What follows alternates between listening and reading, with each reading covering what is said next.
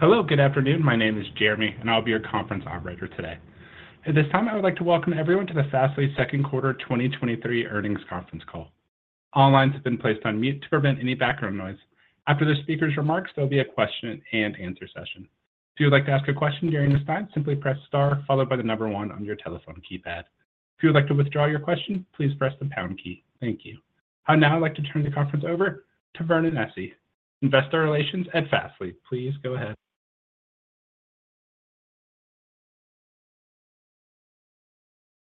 Thank you, and welcome everyone to our second quarter twenty twenty-three earnings conference call. We have Fastly C E O Todd Nightingale and C F O Ron Kissling with us today. The webcast of this call can be accessed through our website, fastly dot com, and will be archived for one year. Also, a replay will be available by dialing eight hundred, seven seven zero, two zero three zero and referencing conference I D number seven five four, three two three nine shortly after the conclusion of today's call. A copy of today's earnings press release, related financial tables, and investor supplement, all of which are furnished in our eight K filing today, can be found in the investor relations portion of Fastly's website. During this call, we will make forward-looking statements, including statements related to the expected performance of our business, future financial results, product sales, strategy, long-term growth, and overall future prospects. These statements are subject to known and unknown risks, uncertainties, and assumptions that could cause actual results to differ materially from those projected or implied during the call. For further information regarding risk factors for our business, please refer to our most recent Form ten K and Form ten Q filed with the S E C and our second quarter twenty twenty-three earnings release and supplement for discussion of the factors that could cause our results to differ. Please refer in particular to the sections entitled Risk Factors. We encourage you to read these documents. Also note that the forward-looking statements on this call are based on information available to us as of today's date. We undertake no obligation to update any forward-looking statements except as required by law. Also during this call, we will discuss certain non-GAAP financial measures. Unless otherwise noted, all numbers we discuss today, other than revenue, will be on an adjusted non-GAAP basis. Reconciliations to the most directly comparable GAAP financial measures are provided in the earnings release and supplement on our investor relations website. These non-GAAP measures are not intended to be a substitute for our GAAP results. Before we begin our prepared comments, please note that we will be attending two conferences in the third quarter, the KeyBank Technology Leadership Forum in Vail, Colorado on August seventh, and the Piper Sandler Growth Frontiers Conference in Nashville, Tennessee on September thirteenth. With that, I'll turn the call over to Todd. Todd? Thanks, Vern. Hi, everyone, and thanks so much for joining us today. First, I will give a quick summary of our financial results and second quarter highlights, and then I will provide a brief update on the progress made in our product strategy and go-to-market motion before I hand the call over to Ron to discuss the second quarter financial results and guidance in detail. We reported second quarter revenue of one hundred twenty-two point eight million dollars, which grew twenty percent year over year and four percent quarter over quarter. This represents a significant increase in our year-over-year growth rate of fifteen percent last quarter. I'm glad to see new enterprise customers drawn to Fastly's platform and a growing momentum within our go-to-market teams. I'm pleased that we exceeded our guidance range as we saw upside during the quarter from some of our larger customers and expect to see that strength carry into the rest of twenty twenty-three. I'd like to congratulate the Fastly team on pulling together new initiatives in our go-to-market strategy and delivering a strong Q two. I look forward to executing to and possibly exceeding plan for the remainder of twenty twenty-three. Our customer retention and growth engine remains strong. Our L T M N R R was one hundred sixteen percent in the second quarter, flat from Q one and slightly down from one hundred seventeen percent in the year-ago quarter. Our D B N R was one hundred twenty-three percent in the second quarter, up from one hundred twenty-one percent in Q one and also from one hundred twenty percent in Q two of last year.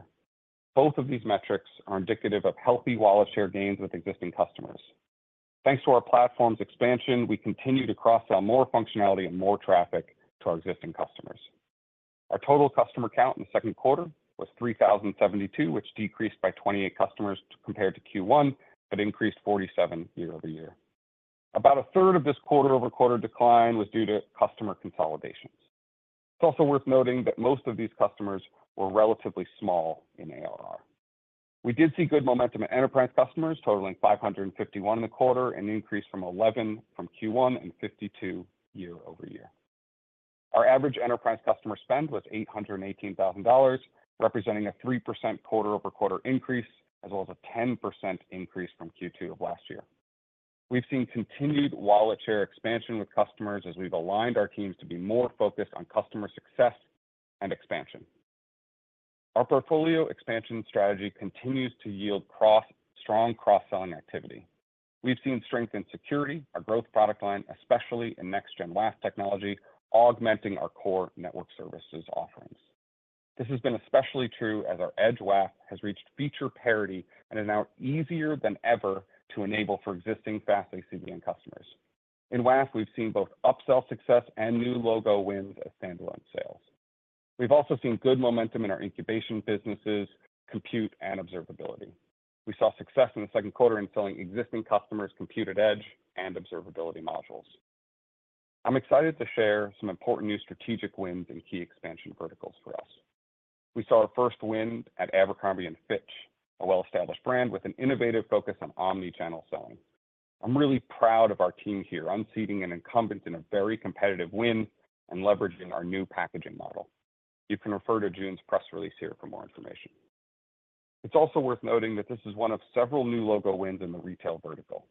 During the quarter, we closed nine new retail customers, many of them enhancing their digital experience closely tied to their brick and mortar presence. They include luxury brands like David Yurman and Diptyque, major European home improvement chain Hornbach, and specialized woodworking supplier Rockler.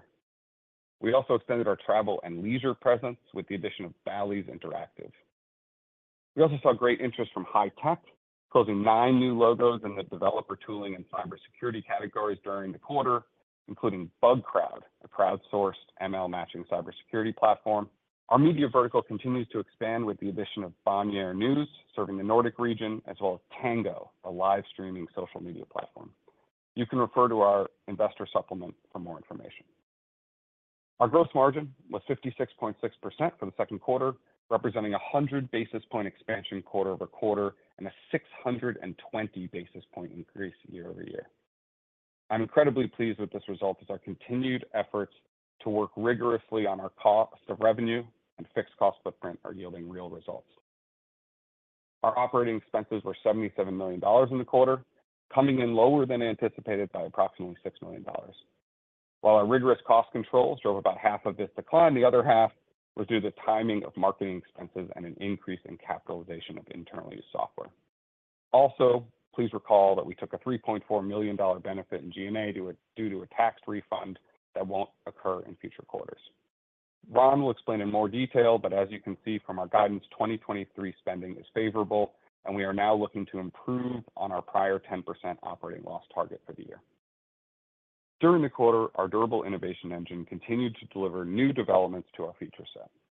There were several new technology releases you can see in our supplement, such as, in the second quarter, we released support for mutual T L S, bidirectional authentication for our customers' origin. This trusted digital certificate feature will save time and resources around M T L S setup and management for our customers. Focusing on the automation power of the Fastly platform, we released dynamic backends, enabling customers to create new backend server definitions even more seamlessly. Our new core cache A P I allows developers to extend their code on our edge compute platform with access to our powerful, globally distributed cache network. We're excited about the feature launches in our next-gen W A F solution, like advanced rate limiting and site flagging I P signal. This caps off a migration of our W A F security technology to our native edge platform. And lastly, we released into limited availability Certainly, which provides domain-validated T L S certificates that are fully automated in our Fastly managed T L S services. This will enable trusted identification of websites for our customers, improving security and reliability. Expect to hear a lot more about this and website authentication for Fastly in the coming quarters. Let me take a moment to discuss A I. We've gotten a lot of questions on this from the investor community, and I'd really like to share our thoughts. As we've indicated in the past, we would be using our edge cloud to run inference for A I, and we would expect the generative learning models to be mostly running in the central cloud. We have engagement from customers across many industries grappling with how A I is going to affect them, what the risks are, and what advantages they might be able to gain from this technology. In the case of e-commerce, We see very low latency and more personalized and more accurate recommendations coming from A I. For media and new media, we see sentiment, spam language detection, and toxicity analysis for user-generated content. Others might be interested more in computer vision A I to help identify the content of images uploaded by their users, or even provide more friendly and smoother user experiences via speech recognition. We feel incredibly good about our position as a platform on which to build the next generation of user experiences via A I, experiences that are fast, safe, and engaging. Moving on to our go-to-market developments, I'm excited to share with you that during the quarter, we introduced our new pricing and packages for Fastly's portfolio, including flat rate pricing and tiered packages, making it easier for customers of all sizes to try, buy, and use Fastly's platform. The reception from our customers has been incredibly favorable so far.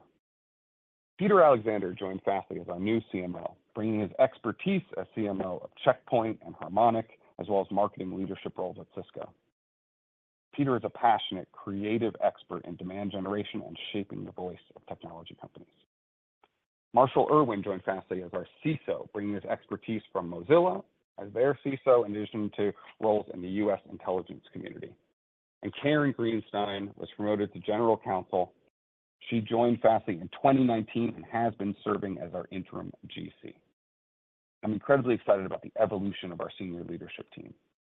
I believe Peter, Marshall, and Karen will bring enormous contributions to our business in driving durable innovation, a lower friction employee experience, and most importantly, a huge focus on new logo acquisition and revenue growth. During the third quarter, I'm very excited to share with you that we'll be hosting our annual user conference, Altitude, in New York on September twenty-sixth. We will invite the investor community to join our webcast as customers share their experiences using Fastly's platform. On the financial front, we repurchased two hundred thirty-six million dollars in aggregate principal amount of our convertible debt for a one hundred ninety-six million dollars, which reflected a seventeen percent discount to par. This resulted in recording a thirty-seven million dollars net gain in the second quarter. Our finance team is actively monitoring the capital markets for our liquidity needs while optimizing our cost of capital in an effort to give shareholders the best possible return. And last but not least, we held our first ever Investor Day in late June at the New York Stock Exchange. I want to thank the New York Stock Exchange and all of you who joined us. We greatly appreciate the level of engagement you brought, both in person and virtually, to this milestone event. For those of you who may not have seen it, I encourage you to visit our I R website. Now let me take a moment to discuss the internal transformation taking place at Fastly. As I mentioned before, we've put in place structural changes to our processes and realigned our departmental teams into functional groups. We are seeing the positive outcomes this has brought to strategic initiatives and our financial results. So far, I'm pleased with the progress we're making in twenty twenty-three, and this is reflected in our updated projections for the year. We raised our annual guidance for both revenue and operating loss, and will strive to find ways to outperform that guidance through strong innovation velocity, strategically lowering the friction of our go-to-market efforts, and streamlining our employee experience. Longer term, I believe following our vision of the best end user experience will guide us to where those market needs intersect with the edge cloud. And there is an enormous opportunity within that intersection. As we simplify our offering and make it easier to deploy amazing web technology around the world, we will find new customers. As we drive to reach a larger segment of the mid-market, to acquire customers at a faster rate with a motivated, empowered channel, and to bring the best talent from across the cloud community to Fastly, we will be monetizing the edge cloud and providing favorable, impactful returns to our shareholders. Our customers have a real passion for Fastly solutions, and our employees have a real enthusiasm for Fastly's mission to make the internet a better place where all experiences are fast, safe, and engaging. Let me close by saying how excited I am about the road ahead. Of course, there is plenty of work to do, but I believe digital experiences will drive the mission and define the success of almost every organization around the world, and Fastly will have a significant impact on the way digital experiences are built and delivered. And now, to discuss the financial details of the quarter and guidance, I will turn the call over to Ron. Ron? Thank you, Todd, and thanks everyone for joining us today.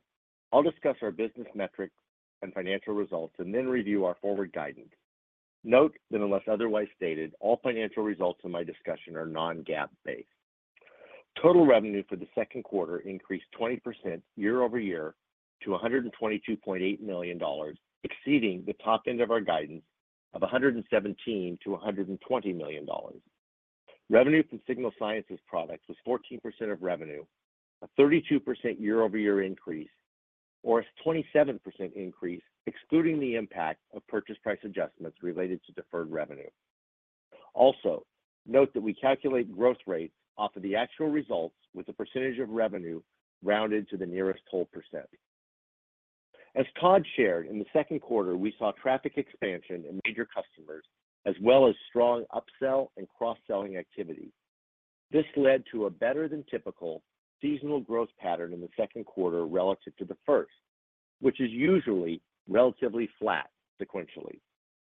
We have a number of initiatives focused on increasing demand generation, motions to simplify our pricing and packaging, partnership programs, and marketing activities that give us confidence in our twenty twenty-three revenue guidance. Our trailing twelve-month net retention rate was one hundred sixteen percent, flat with the prior quarter, and slightly lower than the one hundred seventeen percent in the year-ago quarter. We continue to experience very low churn, and our customer retention dynamics remain strong. As Todd shared, we had three thousand seventy-two customers at the end of Q two, of which five hundred fifty-one were classified as enterprise, an increase of eleven compared to an increase of seven in the first quarter. Enterprise customers accounted for ninety-two percent of total revenue on an annualized basis, up from ninety-one percent in Q one.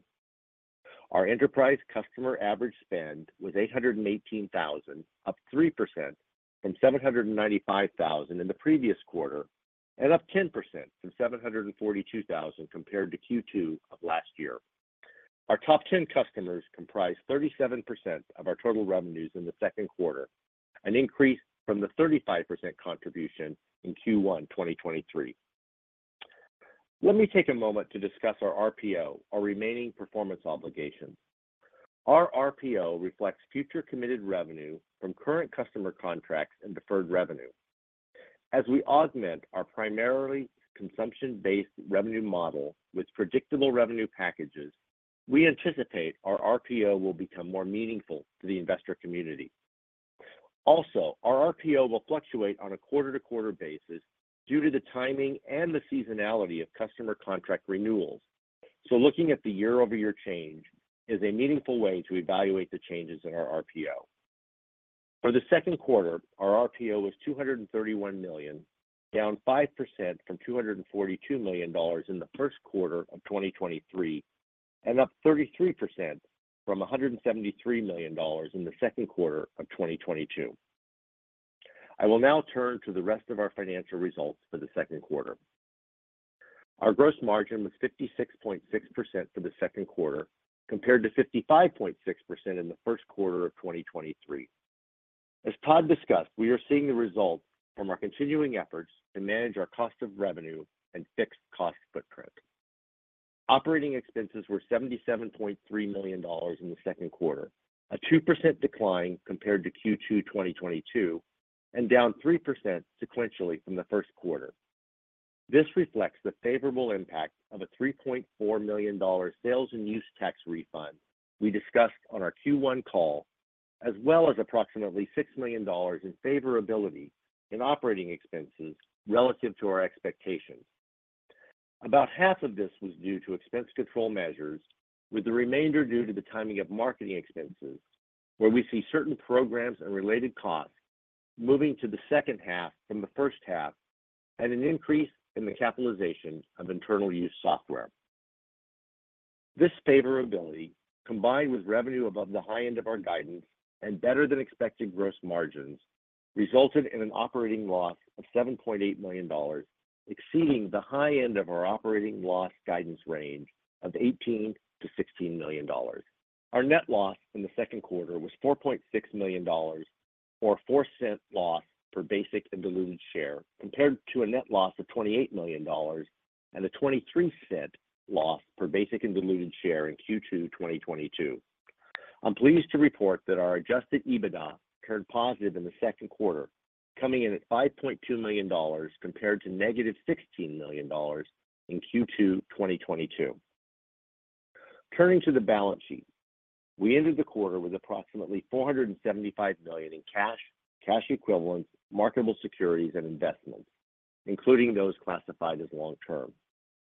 During the quarter, we repurchased two hundred thirty-six million dollars in aggregate principal amount of convertible debt for one hundred ninety-six million dollars, which reflected a seventeen percent discount to par value and resulted in our recording a thirty-seven million dollars GAAP net gain. We will continue to monitor the capital markets and are focused on improving our liquidity and cost of capital, and we'll continue to evaluate buybacks of our convertible debt at appropriate discount levels. Our free cash flow for the second quarter was positive seven point eight million dollars, a thirty-three million dollars sequential increase from negative twenty-five point two million dollars in the first quarter. This improvement was primarily driven by an improvement in working capital and expanded operating margins. Our cash capital expenditures were approximately nine percent of revenue in the second quarter, above the high end of our outlook of capital expenditures of six to eight percent of revenue for twenty twenty-three. We expect quarterly cash capital expenditures to decline in the second half of twenty twenty-three and to be in line with our outlook for the full year. As a reminder, our cash capital expenditures include capitalized internal use software. I will now turn to discuss our outlook for the third quarter and full year twenty twenty-three. I'd like to remind everyone again that the following statements are based on current expectations as of today and include forward-looking statements. Actual results may differ materially, and we undertake no obligation to update these forward-looking statements in the future except as required by law. Our third quarter and full year twenty twenty-three outlook reflects our continued ability to deliver strong top-line growth via improved customer acquisition and upsell and cross-sell expansion in our existing customers, driven in part by new and enhanced products. Our revenue guidance is based on the visibility that we have today. We continue to expect expense growth for the year to lag year-over-year revenue growth and expect a meaningful improvement in our operating losses in twenty twenty-three over twenty twenty-two. As we stated last quarter, we are investing in our go-to-market efforts as part of our revenue growth initiatives to continue our expansion in our existing customers and to accelerate our new customer acquisition.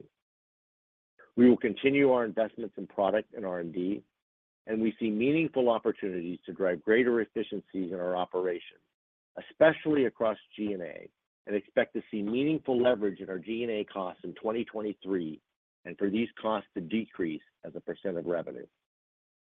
Historically, third quarter revenue experiences sequential growth that accelerates into the fourth quarter.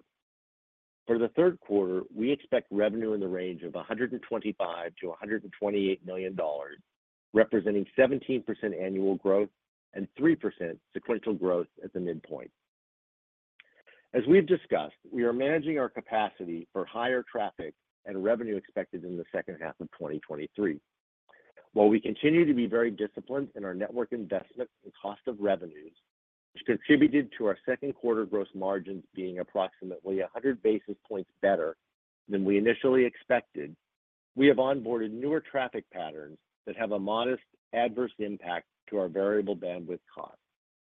As a result, in the third quarter, we anticipate our gross margins will decline approximately one hundred basis points relative to the second quarter, plus or minus one hundred basis points. And we expect to see gross margin accretion in the fourth quarter of at least one hundred fifty basis points above Q two levels.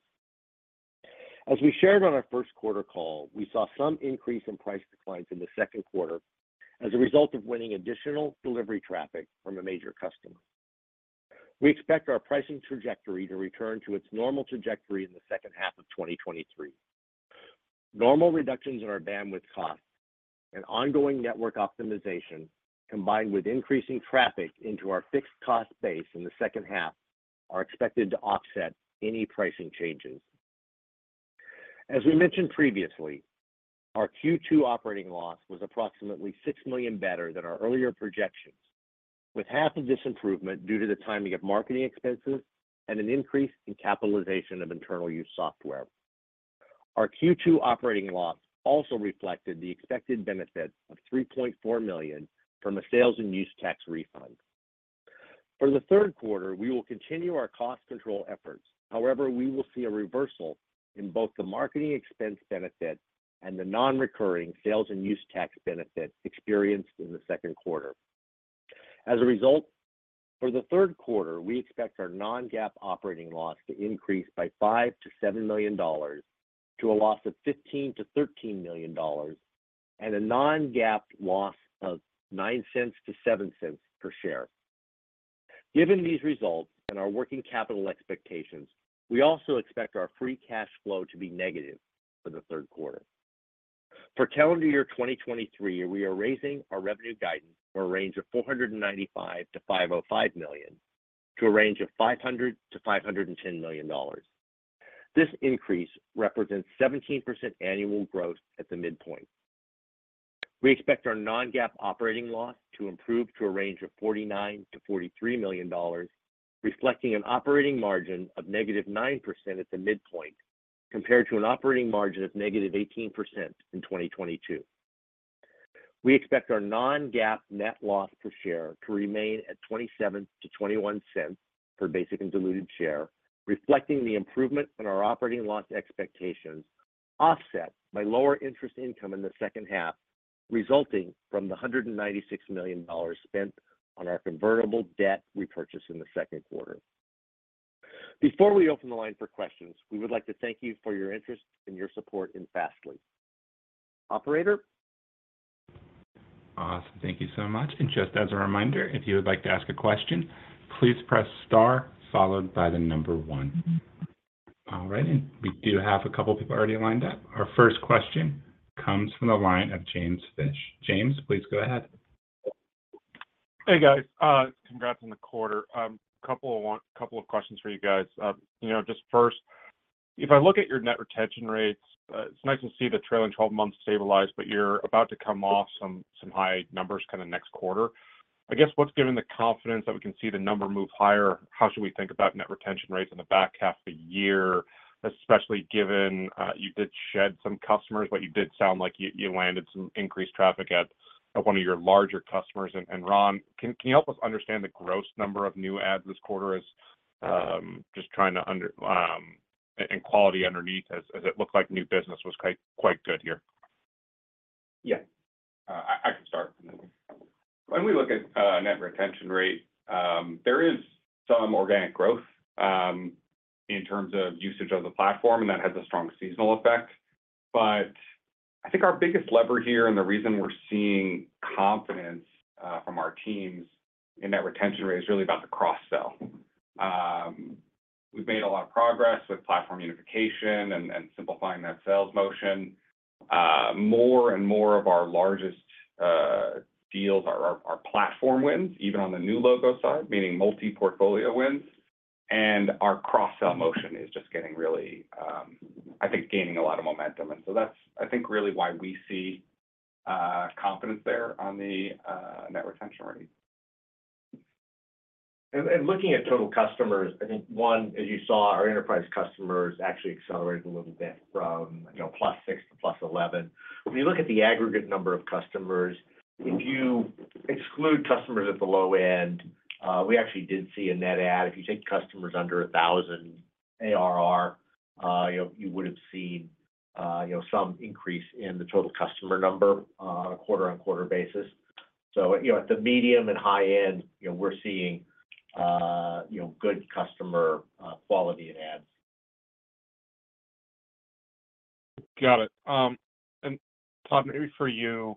Um, sales incentives mainly have aligned for kind of new use cases today, but you know, at the Analyst Day, we, we all talked about the big security opportunity, both as a spear for new logos and, and for expansion in the existing base. Um, I guess what's what's going to be the differentiation and, and ability to replace your competitors at a lot of these overlapping and, and major customer accounts? And additionally, do you feel a need to potentially change sales incentives to align more with security cross-sell rather than uh, new logos at all? We are primarily focusing sales incentives around new logo growth. Um, of course, total revenue growth, but um, but new logo growth, especially when we look at spiffs or uh, special incentives. The security cross-sell, I think in a lot of ways, is it's a natural extension of um, of the sales motion. Relationship customers with whom we have a great relationship, um, and really best-in-class offering, especially in next-gen W A F. The I think the last piece to that puzzle is really completing the platform unification play. Uh, this past quarter, we saw feature parity on our Edge W A F, our on Fastly platform uh, next-gen W A F solution with the uh, traditional SigSci solution, um, which is a big, big step in making that cross-sell smoother, and the platform unification for management plane, which we hope to have in the market by the end of the year, will really, I think, complete that story. I'm not, I'm not really anticipating that we're going to need special sales incentives around the cross-sell. I would expect new customer acquisition primarily. All right, thank you. Our next Thanks. question comes from the line of Frank Losen. Frank, please go ahead.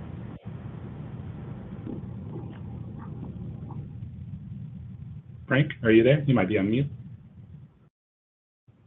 Sorry about that. Um, okay, uh, hey, uh, thanks a lot. Um, can you walk us through the status of the chat channel program? Kind of when, when does that begin, and, and where are you seeing that there? And then maybe a little more details on on your your, your cross-sell efforts here um, uh, with the with with Signal Sciences and delivery. You know, where are you on being able to roll that out with uh, with customers, and what's the response been? Thanks. Yeah, the channel program uh, was launched, I think, two quarters ago, and we've had, I think, a pretty good uptick. We're seeing a significant uh, increase in deal registration, which for me is kind of the leading indicator here in terms of a, a healthy channel launch. Uh, and deal registration also drives new logo acquisition, which obviously is a huge focus of ours across the board. We've seen some really creative uh, partnerships as well. Um, traditional systems integrators, especially on the security side, incredibly strong, but um, folks who've actually embedded Fastly technology onto their platforms and have been able to uh, resell it that way, like A ten, that's been incredibly successful so far too. So um, right now we're feeling pretty bullish about where the channel, uh, channel program lies. Uh, there's one interesting piece, which is, you know, the channel that we um, sort of have been incubating for the last year before the big channel launch started with the Signal Science business. And because of that, um, the Signal Science business had historically been primarily North American based.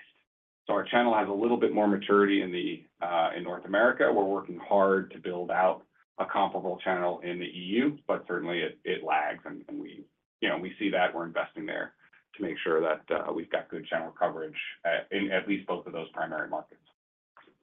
Yeah, great. And is with you know with that um, uh, on on the channel side, uh, can, can you give us you know what what sort of percentage of your sales came from channel in the quarter, or where do you expect that to end up by year end? Yeah. So. Yeah, the channel launch, you know, the, the particularly the security side coming from Signal Sciences has been, you know, a heavily channel-led business. You know, and that and that business, you know, in the aggregate, you know, was uh, you know, uh, thirteen percent in the in the quarter, fourteen percent of revenue in the quarter. Uh, the big piece of that is channel-led. Uh, the channel uh, delivery, you know, which was launched two months ago, is you know we're starting to see some early traction. Uh, but in terms of a percentage, it's still a fairly, you know, nominal percentage at this point. We should start to see that ramp more in the second half, and more of the business outside of Signal Sciences be sold through uh, the channel partners. Uh, I'll just add, great, great. We'll try to highlight um, more of this, the the channel deals, and, and get the uh, clearance to share more of that in the future. But it was nice to see, and I, I thought it, it mattered. A handful of our biggest deals, uh, some of the top five deals of the quarter, went through the channel, um, and, and were sourced there. And that, that to me actually makes a big difference. Internally, it signals to our sales team that you can find success through the channel, and that, that helps us uh, continue that momentum there. Mm-hmm. Okay, great. Thank you very much. Thanks. All right, our next question comes from the line of Sanjit Singh. Sanjit, please go ahead. Uh, thank you for taking the questions, and congrats on, on the quarter and regaining that twenty percent growth threshold. I want to get a sense of, uh, Todd, from your perspective, as you guys sort of expand into new industries and you guys called out tech, how's the composition of traffic on the network changing? And uh, and does that have any sort of impact or mix effect on sort of your the gross margins that you expect, uh, that you still saw a lot this current quarter and what you sort of expect going forward? You know what, that is a really great question because we have some of that conversation internally. Um, so uh, the mix shift uh, by vertical, it matters actually a lot when it comes to time of day loading. Um, our infrastructure tends to be highest, highest um, under its highest load uh, in the evenings when people are streaming uh, entertainment um, most commonly. And so things like tech that tend to have a more balanced uh, workload tend to be uh, a good margin tailwind to us. And you, you can imagine other types of verticals that have that uh, that shape will uh, that that type of time of day mix is a uh, is a margin tailwind for us for sure. Um, there's also the case that tech, um, hospitality, people with um, large personalization uh, requirements, e-commerce, retail, they tend to be pretty interested in the compute platform. And, and that, again, is, is a mix that will uh, will tend to be a, a tailwind to our margin. So those things have been um, helpful, and I, I think we're going to start to see more of that effect, you know, in the coming twenty-four months. That's super helpful. And there's sort of a broader question, sort of picking up some, on some of the themes from the, from the Investor Day. The sort of, you know, one Fastly kind of unifying, you know, go-to-market, you know, product engineering, um, sort of customer advocacy. What inning do you think we're in? I mean, you sort of launched the channel program, which you talked about a couple of minutes ago, but what what's more coming down the pipe over the next uh, three to four quarters that we should be paying attention to? When we think about one Fastly, I think the biggest uh, piece that's coming is The, the full platform unification. Um, and what that means is all of the uh, product offerings can be managed from a single management suite, no swivel chair management, regardless of you know which type of next-gen W A F deployment you're using. If you're if you have next-gen W A F and you add content delivery, if you expand to compute, if you deploy observability, there's one platform, meaning one management plane, one A P I, and importantly, one set of infrastructure. And what that means is a benefit for the user experience because they don't have that swivel chair. It's easier for them to operate and expand from one portfolio to the next. It makes our sales team's job in that land and expand easier for sure. And of course, it drives a, a real simplicity in our operation. We don't have to run multiple different types of infrastructure. We don't have a completely different infrastructure for compute. We have one set of infrastructure where all of our services run, one management plane, one A P I. Um, and I think there's benefits in the ops and sales and certainly in the customer experience. Understood. Thank you very much. Oh, you asked what inning. I'm saying we're in the fourth. All right. Our next question comes from the line of Jonathan Ho. Jonathan, please go ahead. Hi there. Good afternoon and congrats on the strong results. Can you give us a little bit more color on sort of the A I opportunity that you described and you know, maybe you know, what some of these specific use cases are, what the potential for revenue is, and you know, how soon should we you know, sort of expect this to become, um, you know, or, or will it even become you know, sort of a meaningful driver? Yeah, I mean, I think it's it's a good question when it will become a meaningful driver. Um, you should know we're not planning for it to be a meaningful driver for the remainder of this year. But the use cases are incredibly interesting. We see um, A I um, and especially inference-based algorithms that are being used for deep personalization, content recommendation, um, uh, product recommendation, et cetera. And the sophistication of that algorithm truly matters directly to the R O I of some of our customers, especially in e-commerce and in media, et cetera. Um, and I think those folks are experimenting with it right now. But this is, an, is a very interesting intersection for us, where personalization matters and user experience matters, and, and, and where there's a strong um, ability for those two things to intersect. I feel like that's where we're going to see A I at the edge. Um, and this is a, a great example of the kind of multi-cloud strategy that, um, that, that we talked about at Investor Day. We know these models are going to be trained in central clouds on A W S and G C P and then deployed to the edge um, in order to make those real-time decisions.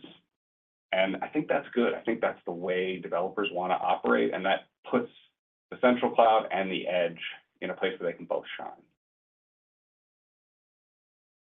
Excellent. And then just in terms of um, the new traffic patterns that you described that potentially impact uh, gross margins, uh, is there any additional detail that you can provide? And uh, do you expect this uh, to be a con uh, continued trend over time? Um, we, I, I do expect it to be a trend. I think any vertical, uh, we, we're, we are obviously focusing on vertical differentiation, the customer base, and new logo acquisition um, in, in, you know, non-media, non-publishing uh, verticals, and that differentiation it it matters. It does matter because of the time of day. It also it it does matter because of the type of workloads that they have. You know, compute and security workloads um, tend to be a tailwind to the, to our um, to our gross margin. I, you know, we'll have to give it some thought. I don't have any other data point that I could disclose right now there, but I definitely do expect it to be uh, a tailwind uh, as we continue to differentiate the customer base. Thank you. All right, our next question comes from the line of Madeline Brooks. Madeline, please go ahead. Hey guys, congrats on the strong quarter. Um, just two quick follow-ups for, from that for me. I guess first it's the environment. You know, from a guidance perspective, it looks like the most of the raise is really coming from the beat this quarter. So how are you feeling about the environment going into the back half of the year? And then just one quick follow-up on A I after that. Thanks. Sure. Um, you know, um, as far as the environment goes, I think we are actually pretty bullish. Um, we... We've seen uh, some of our some some other folks in the market be a little bit concerned about the um, growth in their in their user base, um, and I think maybe there's some of that uh, down market, but we have very little exposure to it. Uh, maybe some in service provider or banking. Again, we don't have a lot of exposure there. I, I'd like more, to be honest with you. We don't have any. Um, You know, look, I think as, as far as the guidance goes, and I think you make a, a good call out, like, we want to be very clear that we are um, being responsible at the, about the guidance, that we have very high confidence in, in hitting those numbers. Uh, I was proud of the fact that uh, the team was able to get real clarity and, and, and pull up the annual guide here. Uh, you know, I hope to do it again.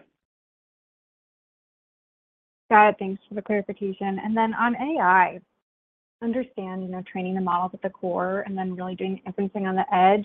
From a fast perspective, do you see inferencing and doing storage on the edge be something that would require more CapEx than you're already planning for when it does become an opportunity? Or do you feel confident that the CapEx that you have spent so far is sufficient for that storage at the edge? Uh, no, I, I, we we have absolutely deployed for this, and, and you see it in the um, feature releases over the last few quarters.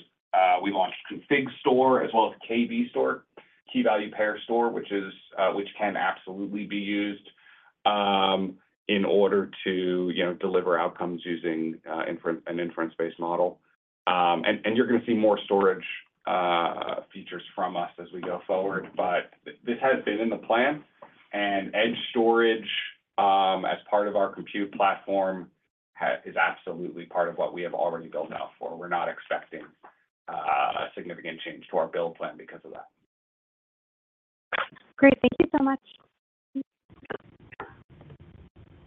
All right, our next question comes from the line of Will Power. Will, please go ahead. Hi, it's Yanni Samoulis here. I'm for Will. Thanks for taking the question. Uh, just on pricing and packaging, I think you mentioned that you started to introduce it this quarter.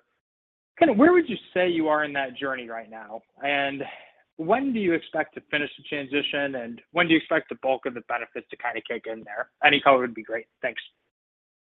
Yeah. Um, you know, I think it's going to be uh, it's going to be a relatively long transition, in part because I'm, we're not trying to force it. We have lots of customers that want to run a true utility motion, and especially, you know, customers in media, entertainment, that's the motion they want to run. We, we have no intention of making any changes there.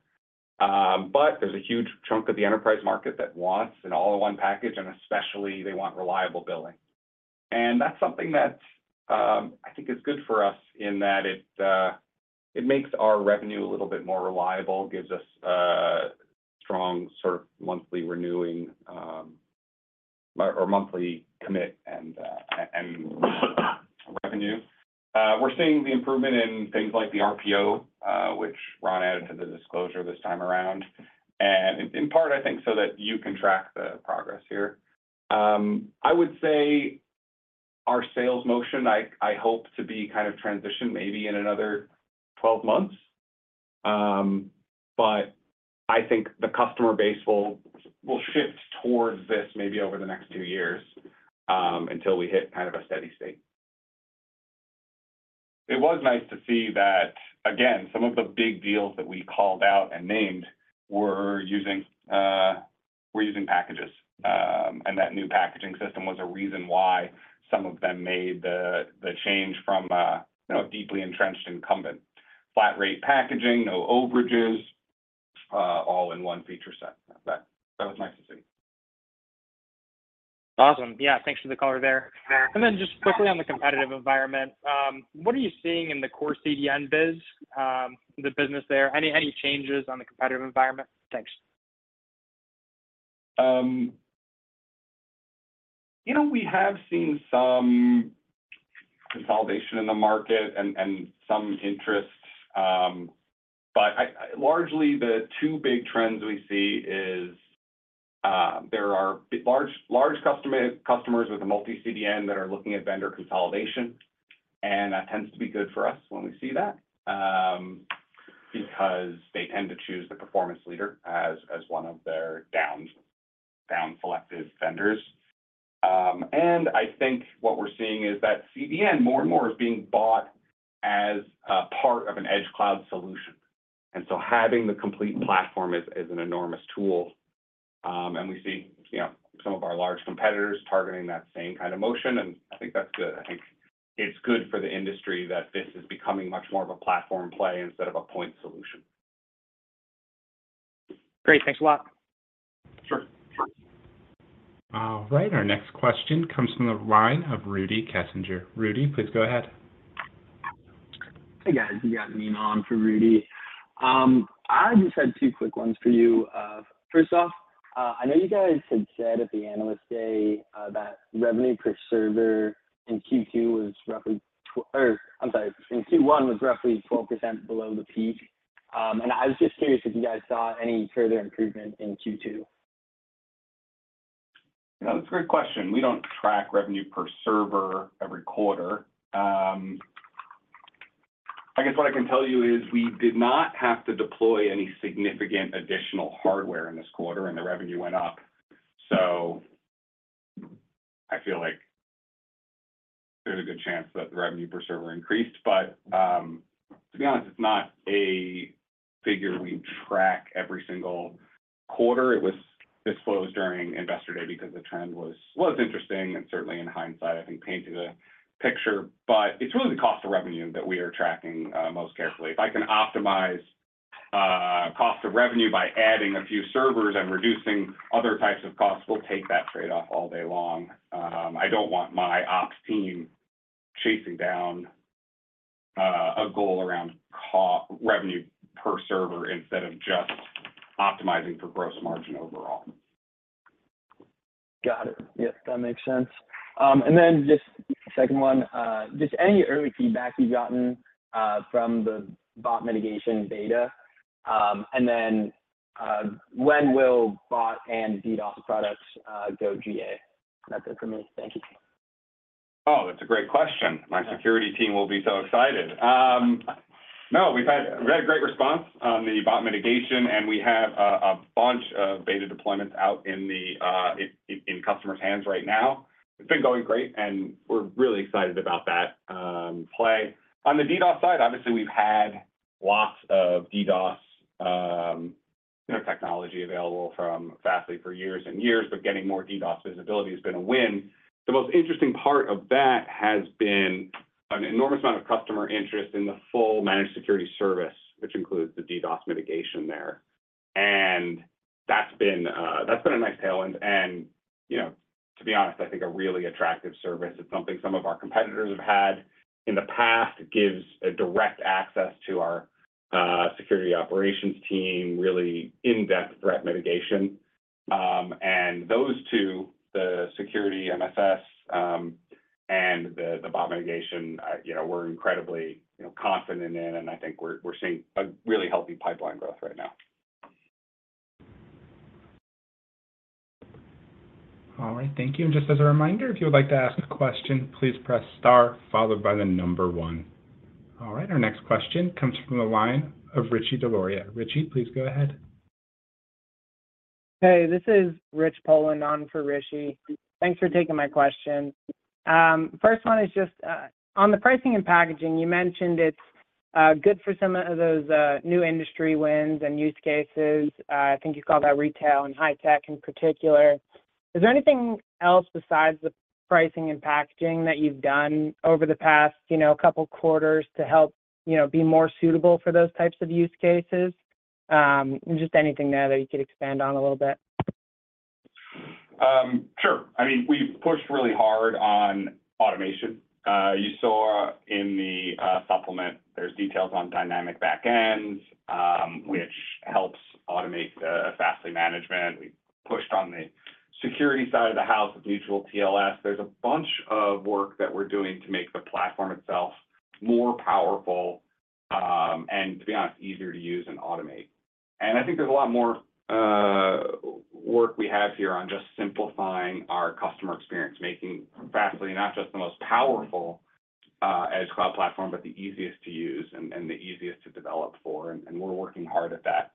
Um, the the strength of the of the platform has been, I think, really uh, steadily increasing. We're very excited about certainly. We're very excited about um, some of the security efficacy improvements we've seen. But um, if there was one thing that I could say that we've that we're really pushing on hard, where we've already seen benefits and and and we hope to see a lot more, it's real platform unification, because um, while the media vertical I think is very focused on direct content delivery, most other enterprise verticals really need a complete edge suite. They want a single platform, a single strategic vendor, and they want that to be as easy to onboard as possible. And so uh, we've seen improvements in our in account linking and um, U I um, consolidation, but as we get the full platform unification story, I think that's really going to help us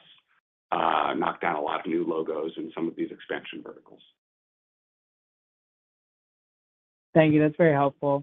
And then um, just to follow up on on some of the you know security products that are rolling out, um, how should we think about just in terms of like monetization for some of those products, and how does that kind of flow into the model as we think about maybe just generally speaking, but then also as it uh, applies to the pricing and packaging changes?